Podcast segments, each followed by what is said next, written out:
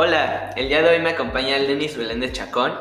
Ella es actualmente regidora del municipio de Corregidora, es fundadora del Fondo de Protección Animal y pues bueno, la invité aquí para, para que se presente y nos hable un poquito sobre, sobre ciertos temas, ¿no?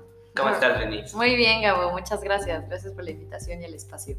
No, al contrario, gracias a ti por, por estar aquí con, con, con nosotros. Y pues bueno, cuéntanos un poquito, pues quién eres, a qué te dedicas, a qué le mueves. bueno, pues yo llevo siendo ya más de 10 años rescatista, me encantan los animales, en especial los perros, pero en sí yo tengo perros, gatos, tortugas, eh, todo, me encantan. Y bueno, pues esta idea nace a raíz de, de, que, de la violencia social que vivimos actualmente y que nadie está volteando a ver la raíz de esta violencia que efectivamente viene desde el, primer indicador que es el maltrato animal. Entonces el Fondo de Protección Animal busca erradicar el maltrato animal por medio de concientización, de la construcción de un hospital y bueno, muchísimas actividades que ya te iré contando, leyes, la verdad es que traemos muchos, muchos ámbitos en los que abarcamos. Perfectísimo. Eh, mencionaste justo hace un, momento eh, un tema súper interesante que es el tema social.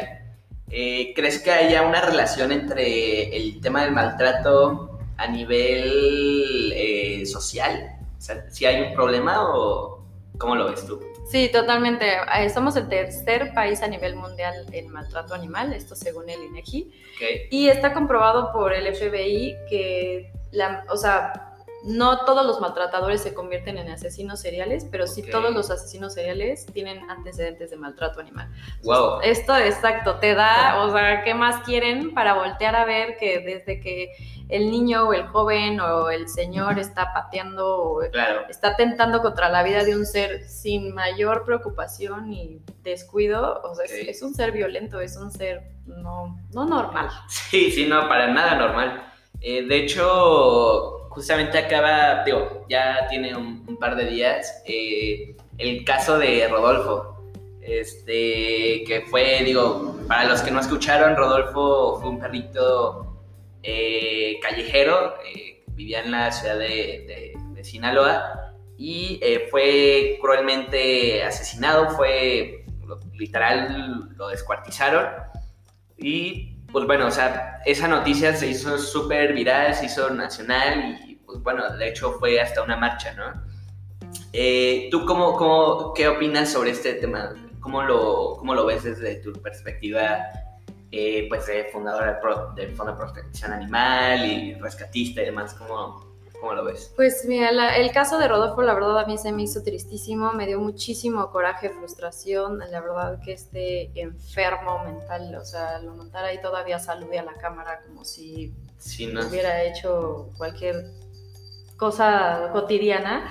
O sea, la verdad es que qué más prueba quieren de que no es una persona cuerda. Exacto, cuerda, o sea, no, no, lo, no lo pudiste haber dicho mejor, o sea, entonces, y las leyes siguen sin hacer nada. Entonces es ahí donde dices, no, no puede ser que alguien que atente contra una vida así de la manera más fría y que el día de mañana va a atentar contra un niño, un, una persona, una mujer, lo que sea.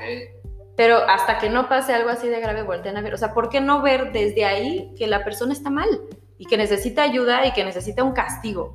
Yo, la neta, si fuera un amigo, un conocido, eh, no me daría nada de confianza eh, convivir con ese tipo de personas, ¿no? No sabes en qué momento. Exactamente, o, sea, imagínate que, fuera tu vecino, o sea, qué miedo, la verdad, o sea, de que con esa frialdad te quita la te quita la vida, igual el día de mañana pues le da igual si tiene un problema contigo pasa sobre ti.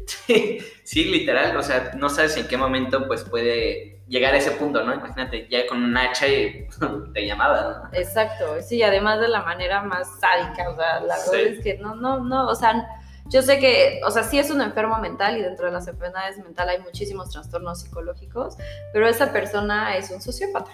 Claro, sí, no, y su nombre lo, o sea, justamente sociópata le, le queda perfectísimo. Exacto, o sea, ahí se ve que no tiene ningún tipo de remordimiento o ninguna duda al, hacer lo que hizo. Perfectísimo. Oye, Lenis, pues cuéntanos, eh, ¿qué proyectos traes con el, el Fondo de Protección Animal?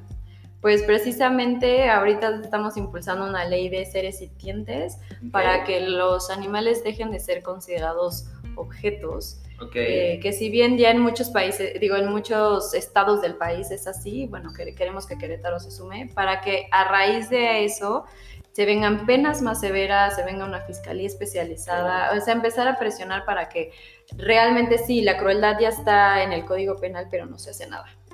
Y Claro. el claro ejemplo lo tenemos con Rodolfo. Sí, no, lo, lo que mencionas de que los, los perritos, los gatitos en general eh, son considerados cosas, ¿no? O sea, no, no va más allá de simplemente si tú ves con un vecino, si ves con alguien, pues dicen, sí, lo maltrato, pero es mi perro, ¿no? O sea, tú no le das de comer ni nada. Entonces, Exacto, las leyes la verdad es que están tan mal hechas que sí, según protegen y lo que sea, pero a mí me llegan muchísimos reportes de maltrato y sí van, lo checan y para empezar no pueden ingresar al domicilio si no se los permiten. O sea, realmente tienen que estar viéndose al animalito muriéndose para que digan, ah, no, pues sí, se, los, se lo confiscamos. O sea, ¿por qué? ¿Por qué tenemos que llegar a ese, a ese, extremo? a ese grado, Exacto, claro. o sea, si ya está reportando que, o sea, que el animalito no está bien, no está en las condiciones, tan tan, o sea, vas y se lo quitas. O sea, es una vida, no es, no es un celular Claro. que avientas y si no te gustó. Claro, sí estoy totalmente de acuerdo con, con eso. Y justamente, eh, pues bueno, llegamos a un punto, ¿no? Eh, nosotros actualmente estamos trabajando eh, tus, tus sitios web, la- las plataformas y demás, pues con el fin de impulsar un poco el tema de- del maltrato, ¿no? Que pues ahorita estamos en un mundo meramente digital, o sea, si tú no estás en digital, no existes, ¿no? Sé que no eres muy partícipe de la tecnología, no, no la agarras muy bien, pero ¿cómo crees que juega eh, de importante eh, en tu objetivo? Pues mira, la verdad la tecnología a mí me encanta, o sea, lo vemos en todas las cosas que hacemos ah, gracias a la tecnología y actualmente con la pandemia, bueno, fue, o sea, ¿qué hubiéramos hecho sin la tecnología en estos días encerrados? Claro, O sea, realmente nos tuvimos que adaptar, o sea, sí no me considero una experta en la tecnología, que eso es a lo mejor la parte donde pues no está padre cuando no le Ok. entiendes, pero la verdad la tecnología me encanta.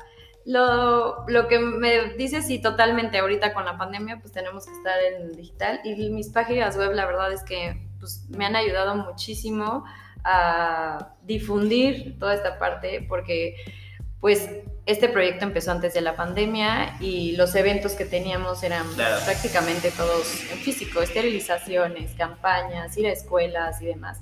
Y pues al momento en el que todo eso se para, o sea, te tienes que adaptar y te das cuenta que con estas herramientas llegas a mucho más gente y puedes hacer muchas más cosas. claro, sí, sí, tienes toda la razón. Eh, justo ahorita que hablaste de, de eventos, ya hay una fecha confirmada, ¿no? Para patitas adoptables. Sí, Patitas Adoptables, tercera edición, se viene para el 22 de mayo. Excelentísimo. Ahí los Oye, esperamos. ¿y sobre qué trata? ¿Qué es patitas adoptables? No, no hemos, no nos has contado. Ah, sobre mira, ese tema. Patitas Adoptables es- son las ferias del Fondo de Protección Animal precisamente para concientizar y fomentar la adopción y la tenencia responsable de una mascota, ya sea perrito o gatito. Ok, ¿y de dónde, o sea, ustedes dan en adopción a los, a los perritos, gatitos y demás? ¿O cómo, cómo es esa dinámica? Trabajamos con ocho asociaciones. Ellos son los que llevan a, a sus perritos o a sus gatitos a las ferias y ya las personas los conocen, pueden Ok. este, interactuar con ellos, ver si hacen clic, el famoso clic. y de ahí cada asociación lleva sus filtros y su proceso de adopción. Esto porque es indispensable, uno, que perrito que ya se rescató de una, un, un caso de maltrato, de la calle, de abandono, de lo que sea, no vuelva a sufrir, no vuelva a estar en la calle. Y dos, que vaya precisamente con tu estilo de vida. Porque Claro. muchas veces dicen, yo quiero un husky, pero vivo en un departamento y no me gusta hacer ejercicio. Entonces digo, no, pues entonces mejor te ofrezco algo que sea de tu vida y que puedas estar contento tú, porque al Claro. final, a los dos días vas a querer matar al husky que te deshizo el departamento. Claro, excelente, Linis. Oye, pues nos dio muchísimo gusto que nos hayas acompañado en este segundo capítulo, que es de, de- del podcast. Eh, sé que tienes por ahí muchos proyectos eh, trabajándose, entonces me, me, gustaría que en una segunda oportunidad pues, nos siguieras acompañando, ¿no? Yo encantada, la verdad es que este tema a mí me fascina, puedo hablar horas.